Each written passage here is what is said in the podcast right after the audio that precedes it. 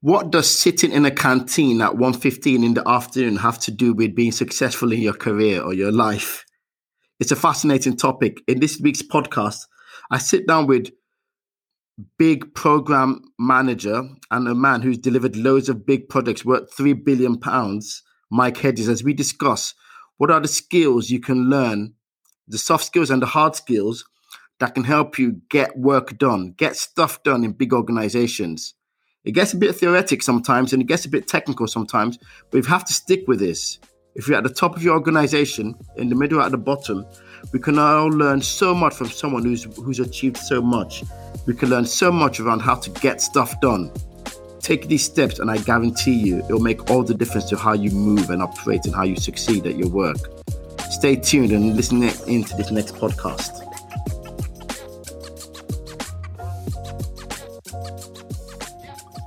Welcome to the You Unleashed podcast with Femi Akinyemi, the podcast where we share ideas on how to rock it in the workplace and just life in general.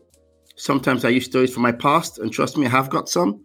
But other times, I'm humble enough to know there are people who know a lot more than I do. So I bring them in and we just talk about stuff and hopefully give you stuff that you can learn and make you become unleashed in whatever it is you do. You know what I usually say I've become a believer that done is better than perfect. So whatever it is you want to do, just start and perfection comes later. With that said, let's get into it. Now, this week, I've got a special guest. Now, over my years in my career, one of the things I found that was the biggest challenges was always getting stuff done. Now, if this wasn't a podcast, and if I, this wasn't going out to people of all ages, I would probably swear, but it's getting stuff done, if you know what stuff means, the brown stuff, getting stuff done in organizations can sometimes be a challenge.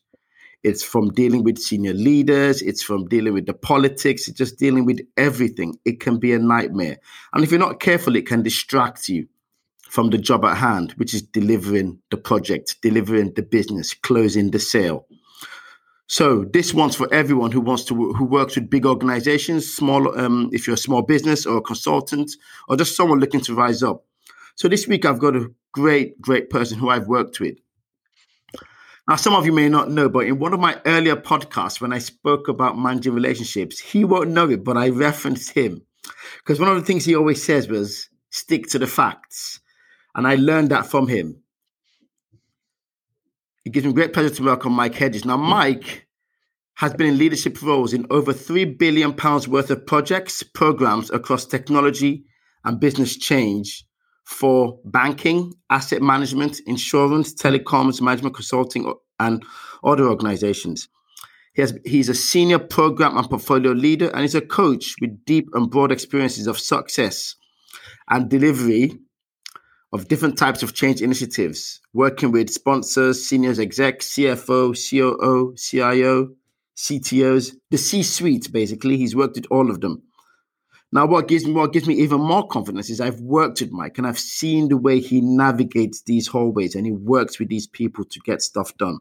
And I've, I've always admired. I've been in a meeting where we've had to give them really bad news, and we came out and everyone was laughing and smiling. And I said, when I get a chance, I've got to get him on. So it gives me great pleasure to introduce and to bring on board Mike Hedges. Mike, thanks for coming.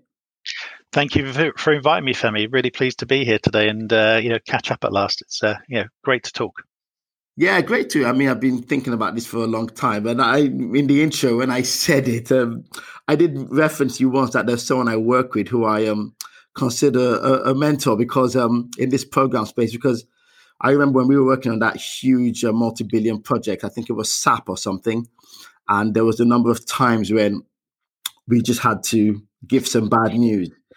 And you just seemed calm and said, stick to the facts, just stick to the facts and leave it to them to make the decision. So, um, obviously, something um, you've learned. I mean, tell us some more. How, how did you get into this whole managing big programs? Because one of the things I know is people look at the dollar figure or the mm-hmm. responsibility or the leadership or the stress. Let's not deny the stress that goes with it. And a lot of people run away from these big jobs or big projects. I mean, how did you get into this? Well, that's an interesting question. I mean, I um, I didn't plan to be here. I didn't plan to to run those big programs at the start of my career.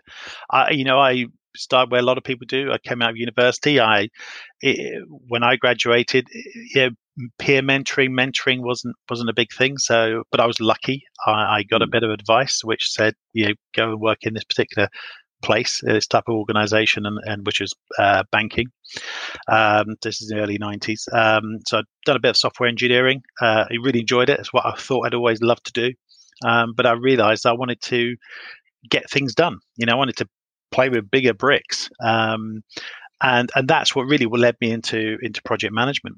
Um, I, I, in the early stage of my career, I labored under some um, challenging, a bit of bad advice, really. In some cases, you know, um, I got uh, one piece of terrible advice which I, I, I I paid some heed to in my early days was, you know, Mike, whatever you do, don't ask senior people questions. You know, if you don't know the answer, go and figure out for yourself. Don't ask anybody. And I was like, that was a disastrous piece of advice. Um, but you know, I, I kind of looked and I observed, um, and I observed what the reality of, of the world I was living in, um, and that was if I wanted to get into projects, then don't be afraid, um, you know, because you know these things are, are there to challenge us. They're you know by definition they're usually new and different and difficult, which actually I this is the thing I really loved. I found I really enjoyed doing something that hadn't been done before, hadn't been done in my organization. If it had been done elsewhere, hadn't been done in my organizations. I found I really liked that. So I, I stepped out of line management uh, around about 28 years old, something like that. 27, 28 years old. Run a couple of um, projects, um, relatively small in size now, but actually at today's money, they will range from $50,000 to $5 million. Um, yeah, because they're infrastructure type projects. Um, again, just found it really enjoyable. But very quickly, you kind of you say, well, okay, I'm, i I know my technology, I can do that kind of stuff. Um, what's the other? Is some process change? What's that all about?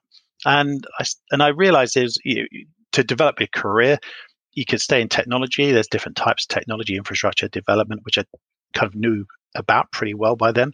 Um, and then I decided that actually my my first big transition was to say, right, I'm going to my next role, and this is a, when I was a permanent member of staff, I'm going to move companies and I'm going to take on a project that is non-technology. It's a, it's a business process change. Sounds a bit uh, a bit bit woolly, um, but I needed to learn, and, and in those days it was you know as they less support you learn by doing. So I, I, took on a completely new challenge, and um, I wasn't particularly good at it. um, partly because I didn't have the training. Uh, but I learned on the job, um, and at the end of it, um, finished up a, a, you know a good a good project, you know, which actually mm. was yeah a, a, good business process. It's around change control, change management, yeah. Um, and then move forward. And then I've looked for those types of transitions, yeah. Um, and then I just got bigger. Um, within a few years, I was running 60 million um, dollars worth of uh, projects in a year, you know, per annum, basically, then mm. running portfolios. Um, but key thing for me was look, what could I do to develop at each stage, and who could help me develop? And and the biggest one of the big lessons I would say, big things I say to people is look for your mentors. Find figure out what you are, what your values are, and look for those types of people you know, in your organization or in your network and be have a chat with them. You know, you'll be surprised how open they are. Usually, there are very few closed people because you, your role model will probably be the right type of person to have a conversation and maybe develop into a coach or a mentor. Find that person at a very young age as soon as you can, and, and find a few of them. Get triangulation of your ideas or triangulation of their ideas, and and that would be the way to go. So just and then you just develop that over time and you may say, "This is my niche, and I'm going to stay here, and I'm going to be successful at that." And I know plenty of people have done that, and they've they've done very very well for themselves. But for me, um, I'm one of those people who got I get bored. Um, yeah. I, I, don't want to say that to, to my clients, but I get bored easily, and that's why I do. Well, that's why I'm an independent consultant. You know, yeah. so I do it for two years, three years, maybe at a stretch, and then look to move on. So, so hopefully that that kind of helps give a little bit of insight. No, that helps a lot, and I think there's quite a lot I could pick you up on there. I think one of the things I love that you said really was, and I can't underestimate the number of people we've had as guests who've said, get a mentor, get a mentor, get a mentor. And it makes all the difference, doesn't it? Because if you don't, sometimes you can be shooting in the dark and then you make a lot more mistakes than you need to because yeah. you can learn people who've made these mistakes before, haven't you?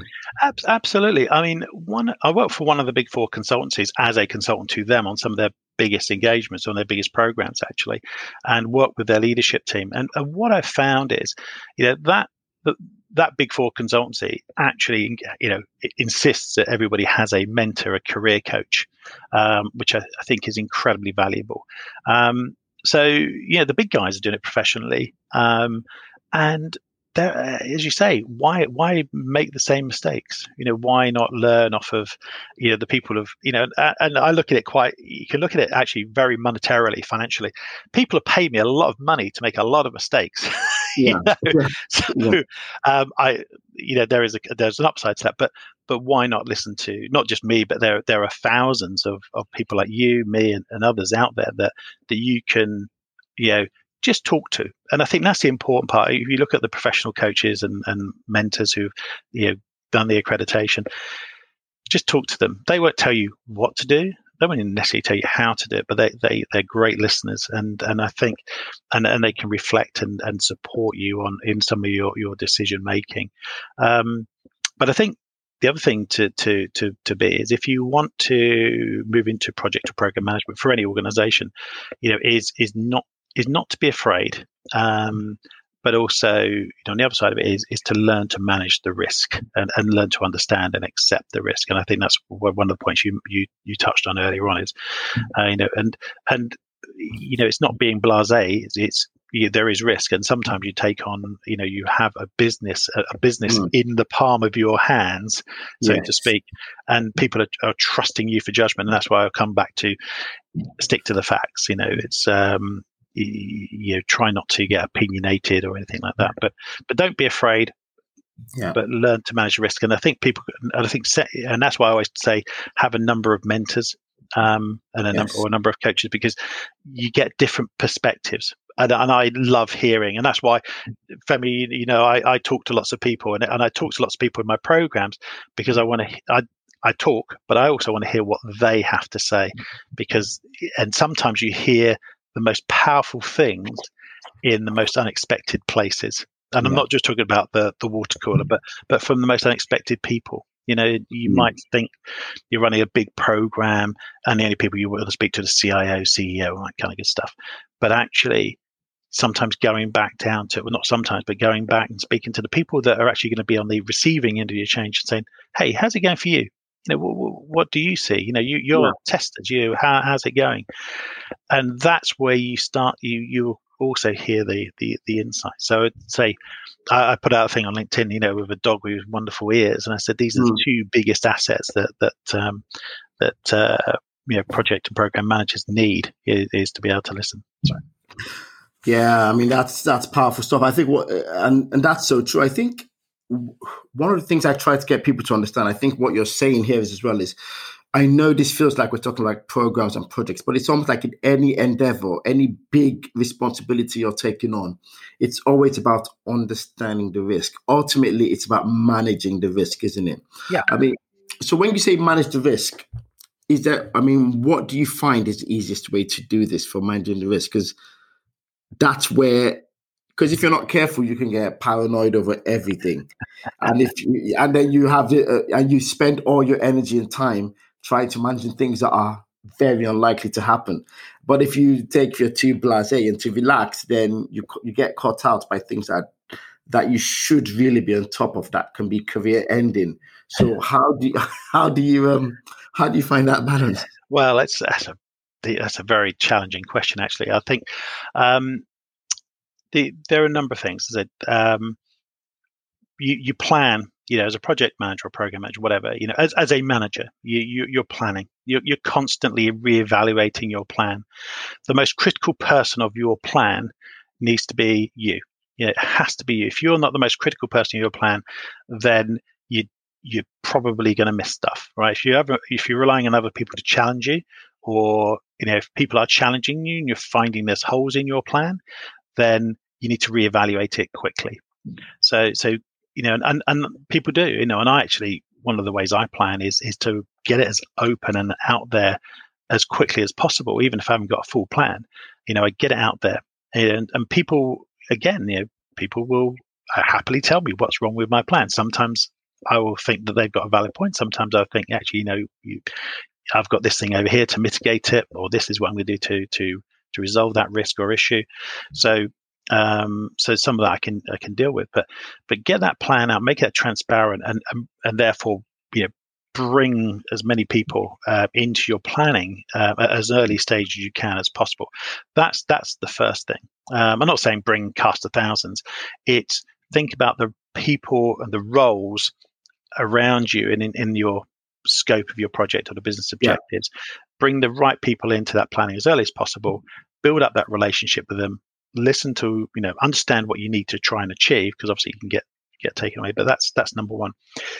Number two, obviously, understanding what is you're you're actually meant to be delivering for the client is is obviously critical. And this is in no particular order, but um, you have to you have to get that understood, and you have to have the clearest understanding of that. And again, that will be talking to people because people have different perspectives on what they think you're delivering and mm-hmm. what you think you're delivering. Um, I've I've you know again you know avoided some absolute catastrophes by you know reevaluating what um, you know what I think the client is is asking for. You know, I think you know because sometimes I get it third hand from my yes. from a partner in a, in a consulting business or from a CIO or even from a CEO. Right? Yeah, there, there are some different perspectives, but you then you know you look at the people in the organization because there's actually a lot of remit you have as a project manager as well. So you there's lots of things you can do with inside your this scope of what you're you're trying to achieve, and that's important to focus on what your outcomes are because people will try and get you to deliver their own pet projects as well. So avoid that if you can. The um, so engagement people, early good planning, iterative planning. You know, be your be your harshest critic. Um, and and then that will bring out the risks to, to you know the issues that, that you face. Um, and then around the risk issue i mean there's the disciplines of reviewing those regularly and frequently etc but actually one of the key things is is understanding how people also are articulating risks to you. As a program manager um, i get project managers or team members saying you know the weather, you know, worry about the weather. And I'm like, why am I be worried about the weather? I mean, you know, some people have put the weather as a risk in a, in a, in a, in a program in, a, in an office somewhere. Um, but think about how those are written. What are they trying to say? And, and I spend less of my time managing or working with them on their project plans because they're usually good at Gantt charts or burn down charts or Kanban or you know, Scrum. They can do that. But what they, they struggle with is is the articulation of the risk. What is the real thing? Because when you write stuff on paper, it, yeah. it, it, you miss so much stuff. So I actually spend a lot of time talking to project managers and to, to project team members about what they really mean. What what is it they? And sometimes I can, you know, I will spend an hour just to really understand what a person is really worried about because it just sometimes people are reticent about talking yeah. about they show they don't want to show weakness or they mm. they they they they have a gut feeling about something so you try and get under the cover of it and actually sometimes yeah. you end up in a very different place but the other side the, the uh, you know could go on about this for, for a long time but the other the other side of it is is just because you have a lot of risks um, mm. don't don't panic those they should be reflected in your plan um, your plan should be able to, you know, should deal with all of those risks and, and obviously then and have mitigations for it for those. But uh, you know, if you find yourself having a lot of risks or you have rising risks, you know, again, you, you need to, to to be talking to people. You need to, but you need to understand that first. You know, take the time so that you understand it. If you don't understand it, find out before you escalate because what you don't want to be doing is talking to people who are yeah very time constrained. So remember, your stakeholders are very time constrained. You you don't want to have to spend hours educating them or educating yourself while you're talking to them. Understand it, crystallize it, and say, look, this is the risk.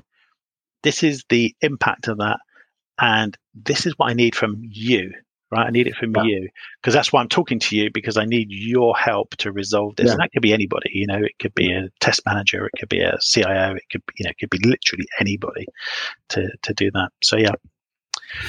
Yeah, that makes a lot of sense, and I think there's there's so much to unpack in what you said. One of Sorry. the things you, and I think one of the biggest things was I think, and I know we've kind of narrowed it down to risk, but I think just to bring it back up a bit, it's for a lot of people, it's helping them understand that is scope. I've spoken about in one of our earlier podcasts, which is managing expectations. You made a good point around the CIO, who's a tech person, CFO, who's a finance person, CEO, who sees who looks overlooks everything. You could speak to those three different people, and they will tell you the same thing, but it will sound completely different.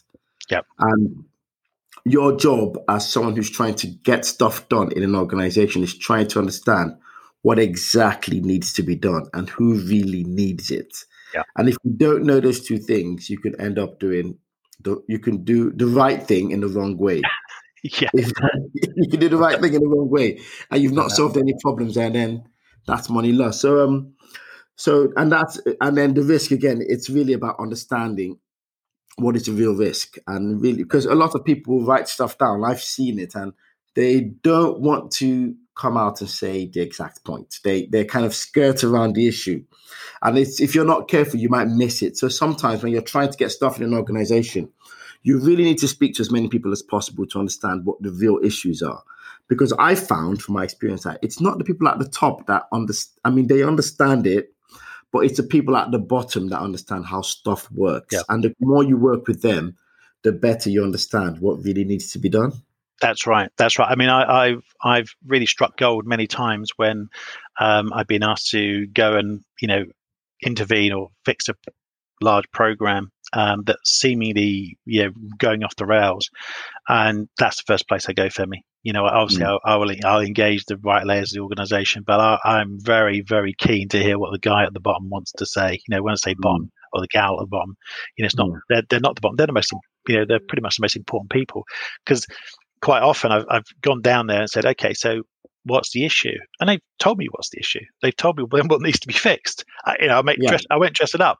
So my challenge then is to um, unblock all the blockers that were stopping them. Yeah.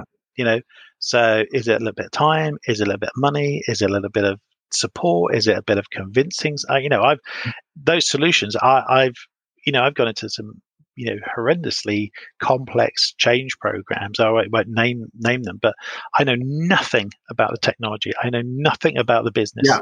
And I've gone in there and I've talked to people, and they've told me what needs to be done to to, to fix it. And then mm. I just go and help remove the blockers. And you know what? They go and do their magic, and the yeah. project or delivery is is a raging success. Um, that, that's a big secret I just given away, and uh, that that that's made me a lot it's, of money over the years. it's, talk, it's it's really about talking to people, isn't it? Because somebody always knows. Yeah, they do pretty much. I mean, there there have been some some there is there are some occasions when actually there is a unknown unknown out there. Mm-hmm. One thing I just wanted to talk about about your stakeholders is is personalization of the your approach. Right, you you, you touched on it. You tailor your conversation not and not just a conversation, but how you approach that conversation you know about how you even approach setting up that conversation. You know i've uh, you know i've hung around the canteen in a number of restaurants in sorry a number of restaurants in a number of organizations waiting for the chance um, to talk to very important people to me just because they're very very difficult. You can't get into their diaries but you know that they go to the canteen at 1.15 p.m. on a Wednesday afternoon to have their fish and chips or whatever.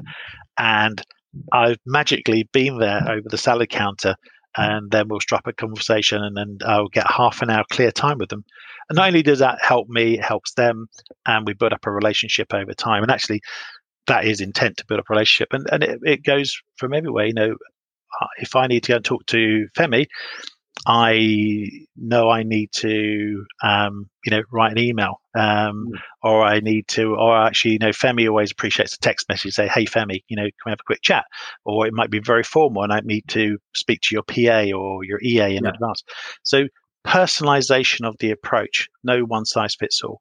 Yeah. Um, there's a very, they're very peculiar. Just think, everybody's different, and people are very, very peculiar.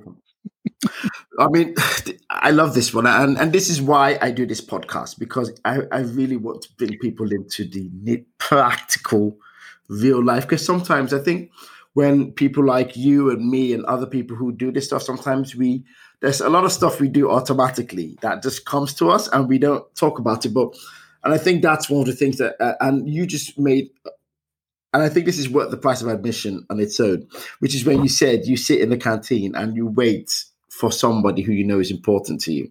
I think these are some of the things people don't realize you have to do. I think sometimes we can get stuck in in textbooks and in in theories around stakeholder management and who's your stakeholder and how you manage this person.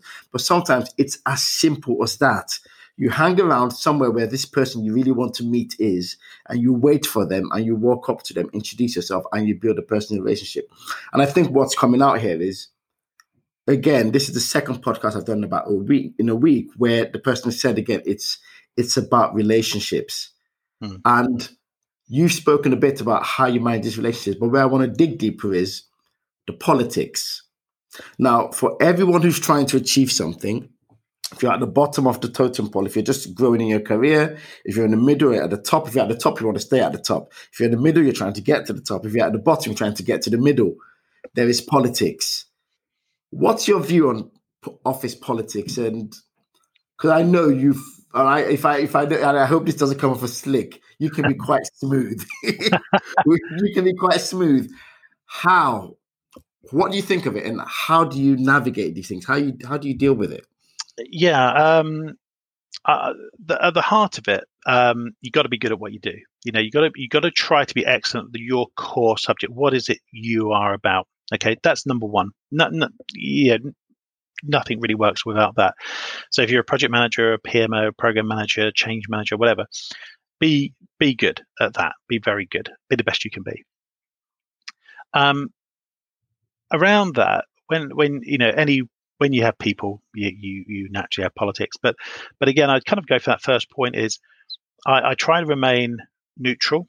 Um, you know, I, and I don't take sides with with people. I take the side of the program. I'm trying to get stuff done. Um, you know, I wouldn't, you know, do that. I, I, you know, I wouldn't be dogmatic. I'm never dogmatic enough to say, you know, we're going to do this and be damned with you. You know, it's it's you're on the side of the program. You're on the side of the business because they're paying you to do it as an imperative to do it. And I will always try to do my best to accommodate um, people's wishes as well you know, because if they've talked, if I've listened, if they've spoken to me about it, I'll listen and I'll say, look, I will try and do that, or if I will say I'll look at it, and if I can do something, I'll do it. Uh, but I will be straight with them. If I can, I can, and I do. If I can't, I say I can't, and we we will move on, and I'll, I'll deal with that that challenge afterwards. But being upfront and early is important as well. Mm. But but in that um, in that whole piece, um, you know, it's about being slick, etc. I mean, I, I try, I'd be prepared, you know, and I come back to that personalization thing. I know when I go to a program board, you know, a project board, steering committee, uh, an executive board of a business, um, I rehearse that. You know, there's nothing or very, very little I'll do in that meeting that is ad hoc. You know that that is really important. And again it comes back to the canteen conversation. I've rehearsed the canteen conversation as well you know and i, I don't quite stand in front of the mirror rehearsing for the canteen conversation but, but I, I, would i would i've got I, a vivid imagination. And i would if you're in a canteen do try and avoid spilling food down your shirt. Um, the um but it's it's it's that preparation I, I don't walk into those scenarios guessing you know who's going to be there I, I know who's going to be there because I've made sure they're going to be there, made sure it's the right time, the right diary slots entered, spoke to the EA. The EAs and PAs, by the way, are very, very important people to, to get to know um, and, and work well with, okay, because they can perform magic in people's diaries as well. Right. So, um, so if you if you encounter in that senior board level that, that have those, treat those people with the same respect as you treat everybody else, by the way. But but those people can unlock diaries for you. Yes, um, gatekeepers they're called, don't they? That's right. So I know who's going to be there. I know pretty much where they're going to sit in the room.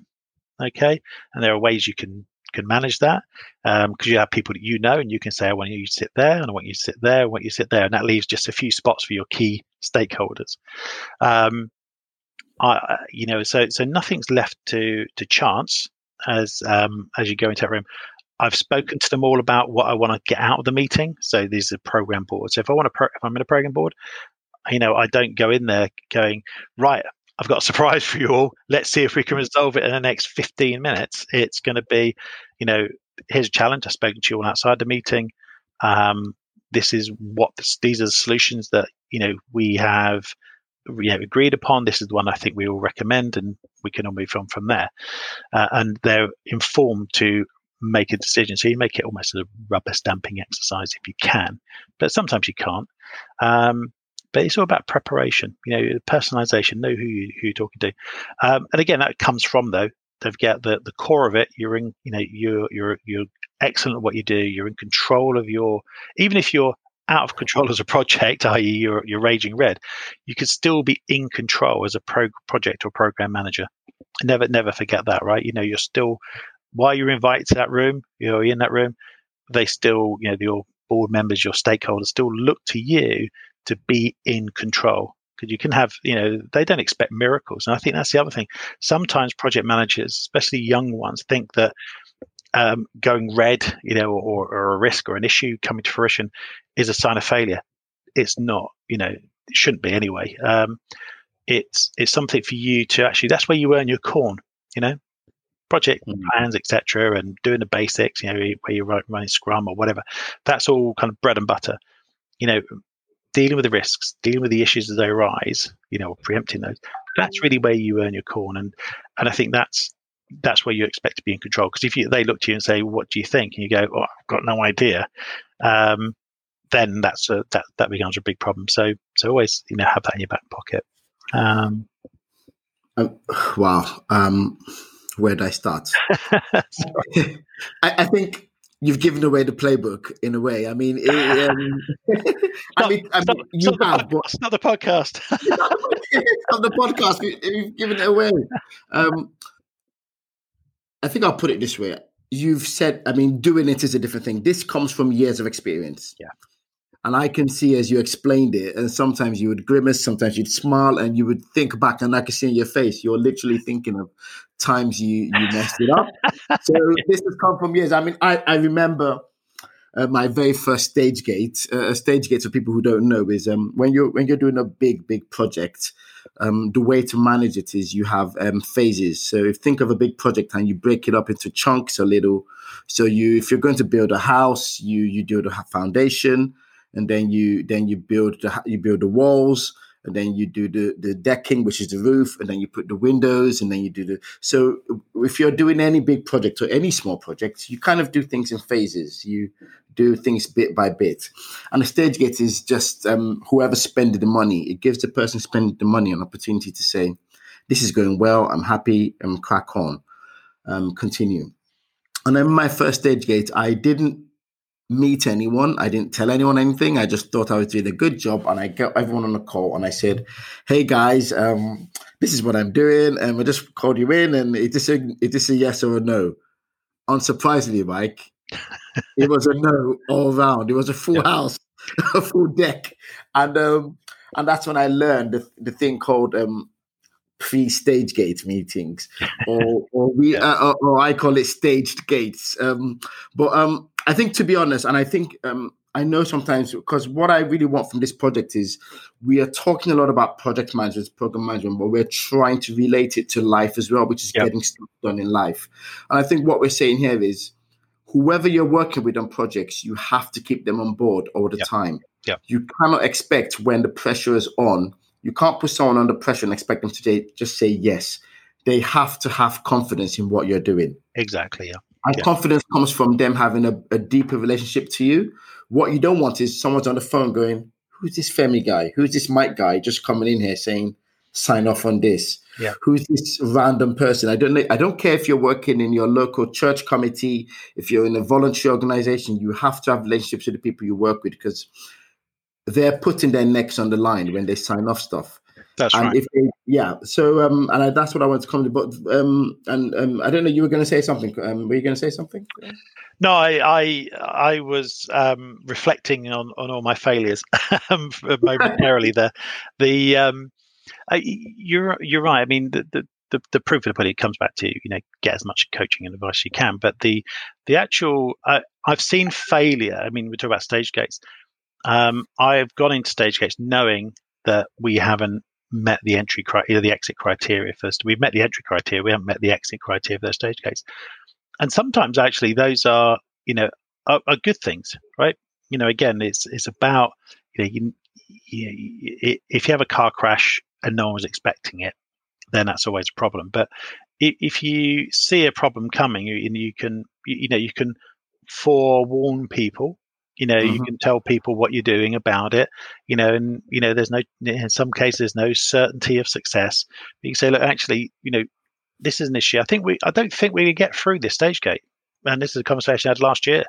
You know, I said I don't think we're going to get through the stage gate. But what that means is we've learned a lot, we've done a lot, um, and what we're going to do is we're going to do X, Y, and Z, and we're going to recover your plan this way um, I need, might need a bit more from you, or I need, might need a bit more from from me, but we'll, we'll you know we'll get there. And that's exactly what happened. And sometimes you know that actually sharpens people's minds up.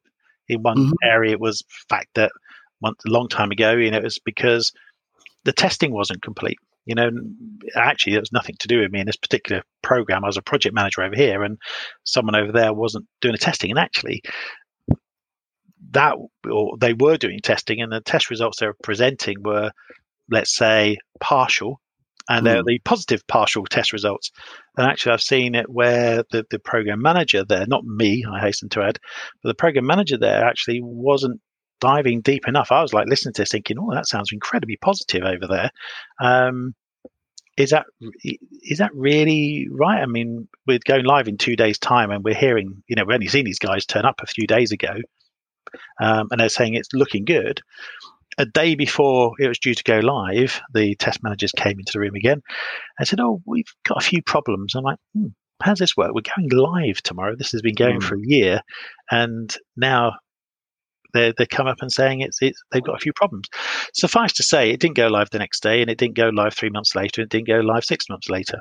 Uh, but uh, but again, it, you know that point about that is is get your your bad news out early, deal with it, you know, because it never goes away unless you deal with it as a project manager. Yeah. Any type of management, it just doesn't go away by itself. Mm-hmm. To deal with it, um, and then work with people who can help you manage that. But mm-hmm. if you do have a stage gate that you know you're not going to meet the exit criteria, don't die in a ditch over it. Man, yeah, you as a project manager need to work all very, very hard with your stakeholders and your team to have a really credible plan to recover that afterwards, you know. But it's not the end, you know. People 20 years ago, um, it, I think it was a bit more black and white, really, in terms of, you know, or more definitive in terms of if you failed, it's like ugh, disaster. Whereas now it's kind of, you know, people are in the agile mindset. You're not going to get 100. percent So actually, you know, they're looking for you to to to manage it. Yeah, and I think people now realize that um, businesses and organizations are incredibly complex animals um, and that nothing is ever black and white. But um, I know we spoke a lot about the politics, and I, I think I want to come back to that because I think if there's one thing people can take from this, one of the things you said is the very first thing is you've got to be good at what you do, and that's the foundation of everything. It doesn't matter what you do. If you may not want to be a project or program manager, or you might, you might.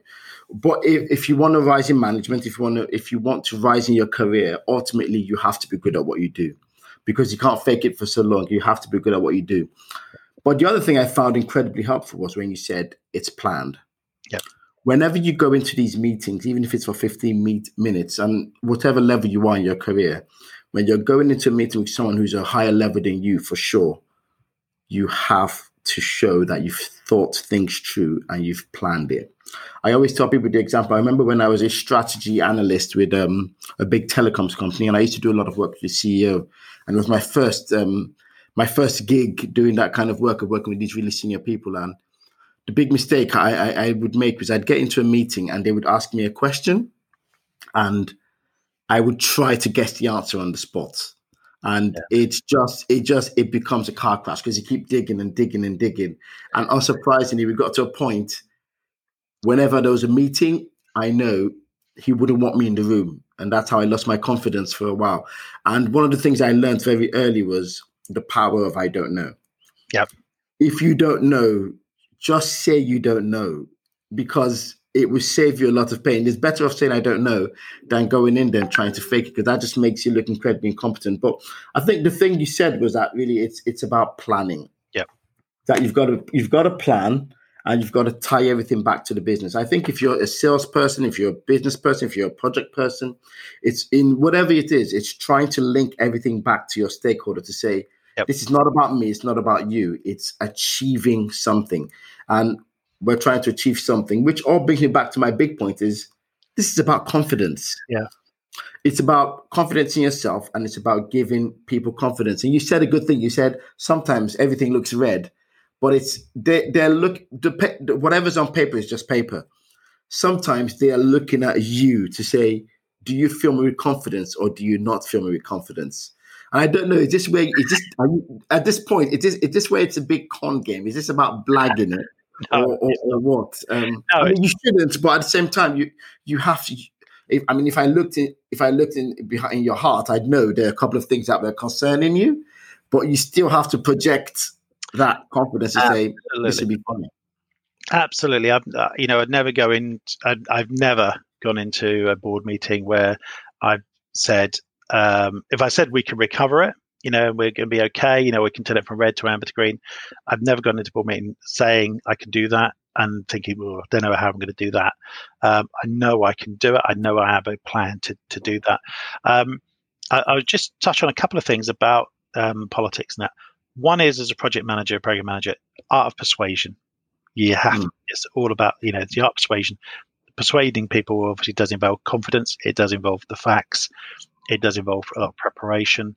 Um, and sometimes, you know, managing other people um, in your stakeholder group. And then that may not be all your board members, but you know, I've I've worked with, you know, I'll give an example, um, some CFOs I worked with, you know, a few mm. years ago, a group of them. Um, they didn't think they needed to be involved, but so I worked with their direct reports to make sure they had as much information as they needed to have. And they actually, by working with that group, I then got the CFO group in more involved, more interested, more engaged, and that was incredibly powerful. So, so th- thinking about indirect routes. If you if you find I, I'm not a CFO, I am not an accountant, so sometimes you might you might struggle on that one to one communication.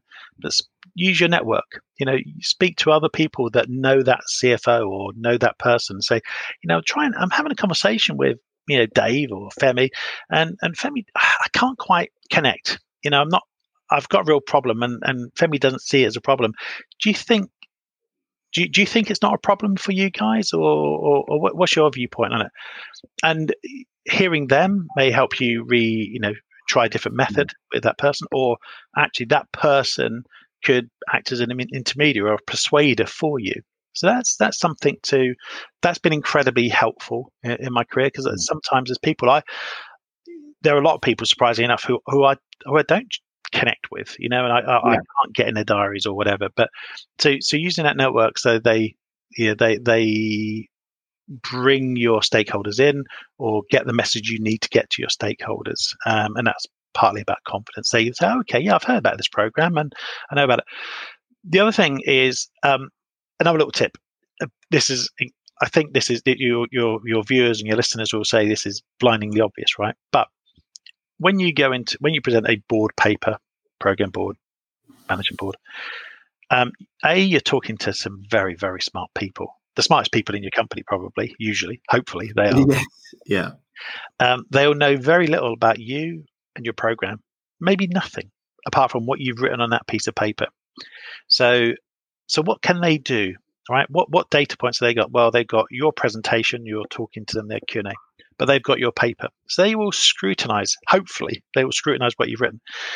So they will, uh, uh, and this is from experience. So numbers always make sure your numbers are, are spot on and, and, and not just the calculations, but what numbers they're looking for.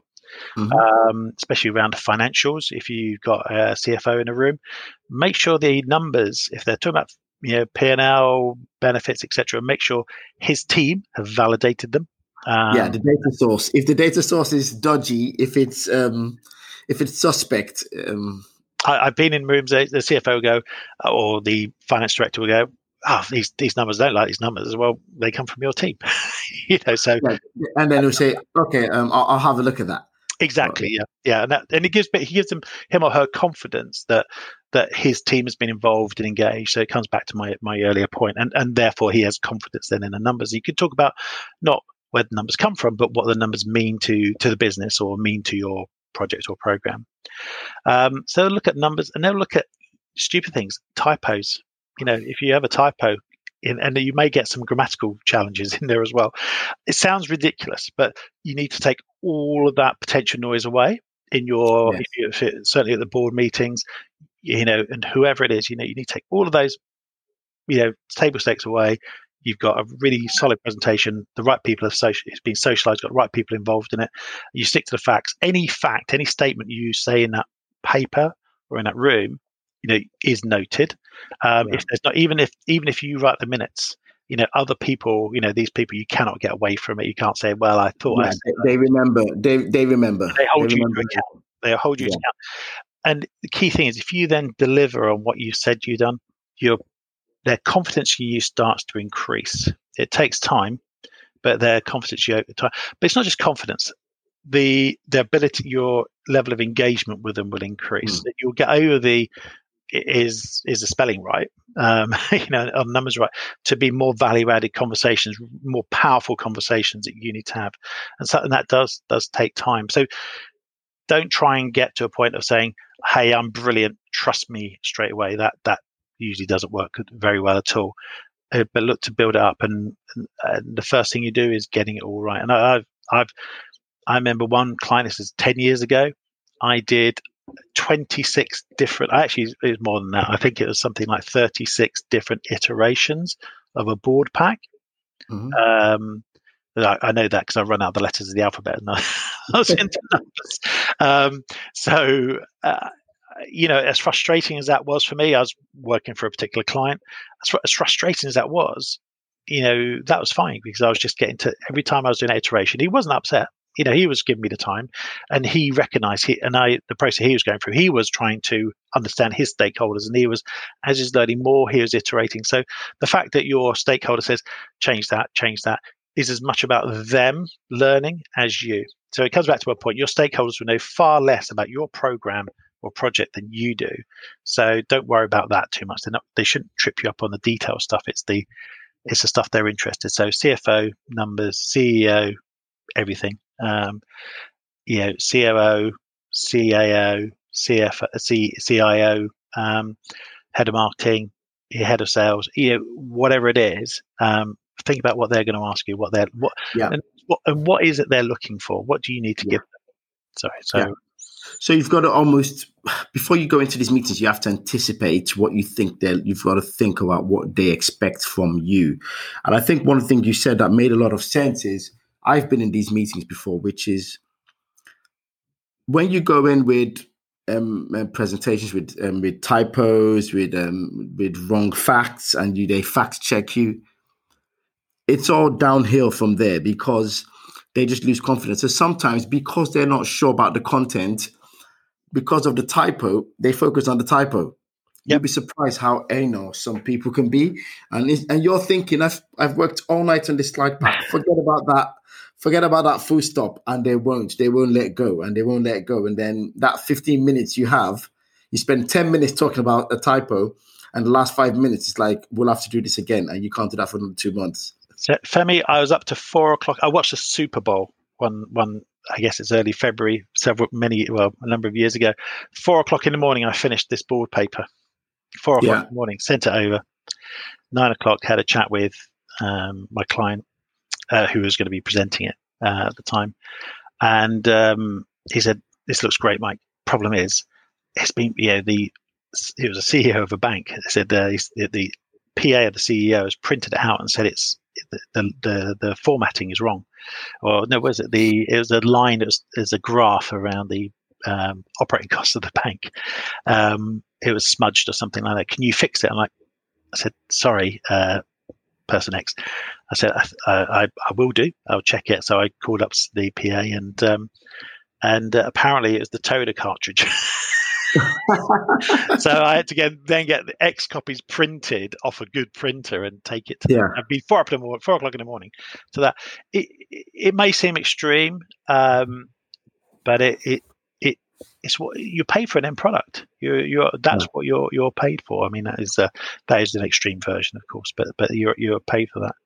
But um, politics comes politics comes from um, other things other than, than just your your own preparation. But politics, just on that, politics is needs and wants. You know, again, we're talking about preparation, not just paper based. But I I asked people, I said, well, what does what does Femi want?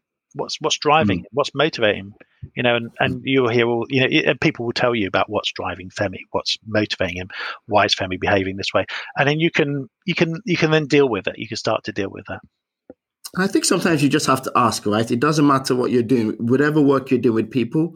I don't care if you're a salesman, if you're if you're if you're if you're a cashier, if you're if you just ask people, what do you want to see? I mean, what do you want from this that will make you happy? Just ask that simple question sometimes, and you've got it. I think sometimes we try to guess, and that's where problems come in. When you try to guess, you invariably get it wrong. Yep. You do, and you, you put all your your own prejudices are on there. Mm-hmm. Um, you know, there's an interesting um, lesson I learned about diversity um, a, mm. a, decade or so ago, and um, about you know your your you know, your own perspective, and um, be you know it's just not not valid. You know, just mm. you, you, think you know everything about a particular program and what might be best for people, but people have um, their own needs and wants and, and find out about those. And it's easy to. It's really, really easy. You know, you, yeah. can ask. Um, so that those are ways to put for.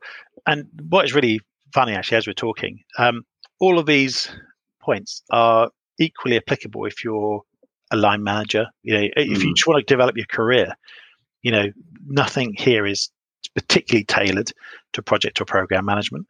Um, you know, I've seen people on the other side of the table. You know, I can see how it's very, very easy to see how certain people, you know, elevate themselves into into organizations. You know, these mm. people mm. work, do all these things fantastically well, but they've channeled it into, you know, a, a line career to become the CIO or CEO or whatever. So, um, yeah. so transfer. And, and, yeah, and I think as we sort of start to bring this to a close, I think one of the things you've said here that kind of wraps it all up is I mean, product management is the lens through which we're having this conversation, but ultimately it comes down to letting your stakeholders know what you're doing, um, keeping them up to date, and linking it back to the business. It's preparation. Whatever meeting you go into, you have to be prepared because when you're not prepared, it doesn't look professional. It's about control. People want to know you've got a handle on the situation. That's why they pay you. If your manager looks at you and just doesn't get confidence from you, their own reputation is line. Because what we need to remember is your manager has a manager, your manager's manager has a manager, and it goes all the way to the top. And everyone's, it just kind of goes down. So if they're not confident in you, when they speak to the person on top of them, they can't project confidence either. And that person's worried. So it's about control and it's about confidence. And it's, I think it's about the practical things. It's about, it all comes down to relationships. I think we get sometimes we get stuck with um, project management process um, um, one-to-ones and all of this stuff and as long as you have a good relationship with somebody you can always you have to be good at what you do but yeah. having a relationship just gives you a bit more slack a bit more yeah. leeway to work through stuff to go mike just give me a couple more days. I need a couple more days. I mean, at some point, Mike's got to do his job, and we say I can't. But if you've got a good relationship, you can go. And if I tell you way ahead of time, Mike, that thing you want in one week, it's never going to happen. You might go, all right, I'll give you a couple more days. I'll give you a couple more days. But and that's where relationship comes in. It yeah. goes beyond um, the process document. It goes beyond the manual. That's right, and, and exactly in that preparation. No matter how busy you are, no matter, no matter how tied up you are in meetings as a project program manager or any management role, you're, if you have a deadline, you know, you, you a you meet it, you, don't bounce it. If you start bouncing deadlines and start bouncing board meetings that you're setting up, um, that that invariably is a is a warning sign. You know, it's got to be a very very good reason, a positive reason for doing that. Um, so, but always give yourself that that time to prepare Okay, get your mm. papers out. you know, if, if a company has a protocol of a week, getting the papers out a week in advance, you get them out a week mm-hmm. in advance. If mm-hmm. it's, day, but always get them out a day, good day in advance, um, yeah. all, all, all, times. Um, and but give yourself the time to prepare for it. You know, and, and you know, because there's no, there's no, no one has ever said, you know what, I know you're really busy, but you know, and I, uh, actually, you know what, I know this is a really crap presentation, but that's okay. You know, because there's five of us around here, all on lots of money. And you know what? We all wanted to spend an hour looking for a really crap presentation. No one has ever, part of, part of my French there, by the way, um, no one has ever said, thank you for giving me a really bad, badly written presentation no. or a really bad report and and as project manager comes back to that discipline that's the thing you're paid for you know you're paid to be good at project manager if you can't manage your own time they'll be going what the hell is going on outside you know? that way. If you can't manage your own time how are you going to manage all my money and all yeah, my time? Exactly. So mm. so so think about it. Look at yourself from the outside and be your own biggest critic whether it's the plan or whatever else.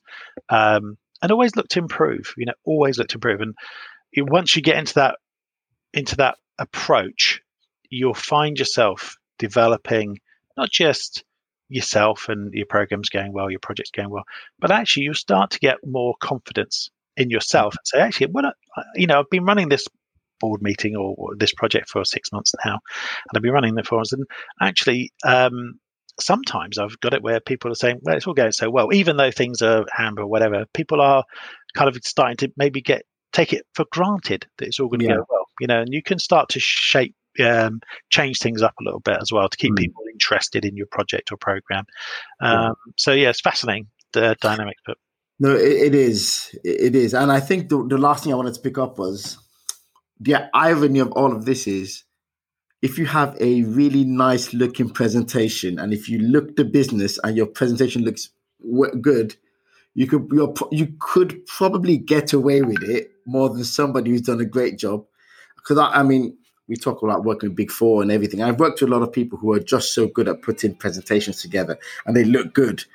Nothing to deliver, but just because it looks good, it gives everyone this sense of confidence that everything's working. So, I think I'm not saying you've got you you, you can't have content or substance, but they work hand in hand. And sometimes, yeah yeah, you can go a long you can go a long way that, and also eh, setting expectations, you know, ahead mm. of a, a meeting. Say, look, actually, you know, so you diffuse the situation a bit like what's happening in the, you know, how government works nowadays in the UK.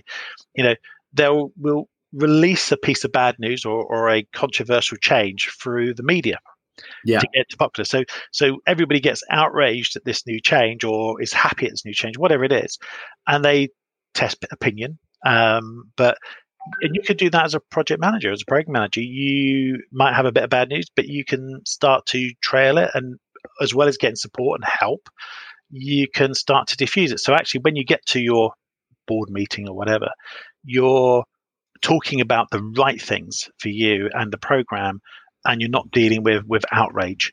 Outrage is a hmm. big, is actually is a, a thing that a lot of people exhibit um, a lot of times. So you want to always avoid a person or a number of people being outraged that this is surprise. No one should be mm. surprised at your board meetings. Mm. You know, so um, so but a smart suit helps. Uh, definitely, but a smart presentation work. But it, it, but those people who do that will have also dealt with the stuff outside of the room as well. Yeah. You know, that's that's the other thing. Yes. Yeah. So, all right. Fantastic. This is great stuff. I mean, I've I've certainly learned a lot, and I think now I know why I always saw you hanging around the canteen at, at 115. likes coffees. Why is he always here? Um, not me. You were sort of um, you were steak, case in the joint, or um, it was it was a look. It was a. It I was, was a stalking people. I was stalking so, people. Tell me what can I say? yeah. no, but this is great. Thanks, Mike. Um, so um, I guess for you, it's um, you're still going to keep managing big projects and looking to help companies solve big problems? I I am. Um, I I was thinking this the other day. I'm in the next stage of my career, so um, I'm looking for interesting innovations um, mm in, in the world of project and program delivery. Um, I'm looking to develop my coaching uh, and take on uh, coachees and mentees as well. So, you know, happy to you know engage with with with your viewers and listeners if you know if you do a q&a or if you want any follow-ups i'm more than happy to do that. So uh, yeah it's it's it's for me it's about putting back into and sharing because I, I remember what it was like for me starting out and um, yeah i got some you know it was, it was a challenge. So i want to help people you know wherever they are around the world to uh, to, to develop and uh, into uh, great project and program managers yeah, and people who want to find you, how do they find you? Um, yeah, you can find me on LinkedIn, um, uh, Mike Hedges, uh, LinkedIn. So uh, mm-hmm. I think you'll probably put the uh, the the yeah yeah podcast. So um, yeah, so reach out to me on there. You can DM me on there, and we'll, we'll go from there. I've got a yeah. uh, website called uh, www.projecthothouse.com. So we're starting to build up um, coaching engagement through there, but we'll be delivering other services as well. So yeah, so yeah. feel free to reach out. So you've all heard it here, everyone. Um, ultimately, it's about being good at what you do. But being good at what you do is not everything. Being good at what you do has to be aligned and has to be the foundation of other skills, which is managing people's expectations, which I've spoken about in the past. It's about planning. It's about preparation. It's about confidence, confidence in yourself, confidence, confidence in what you can do, and giving people the confidence to trust you with their money, with their time. It doesn't matter what level of your career you are at. If you're at the bottom, people need to see these signs. If you're at the middle, they want to see it. And if you're at the top, you definitely need to have it. So becoming unleashed in your career and your business means being good at what you do, but also being good at managing people and working through and with people to achieve it. So, like I say, you've only got one life, and this life, your career is a big part of it. And becoming unleashed means doing these things. So don't be afraid. Get out. Start to make these moves. You can always just sit in the canteen and wait for someone and approach them, but just do something. And with that, get unleashed and stay unleashed.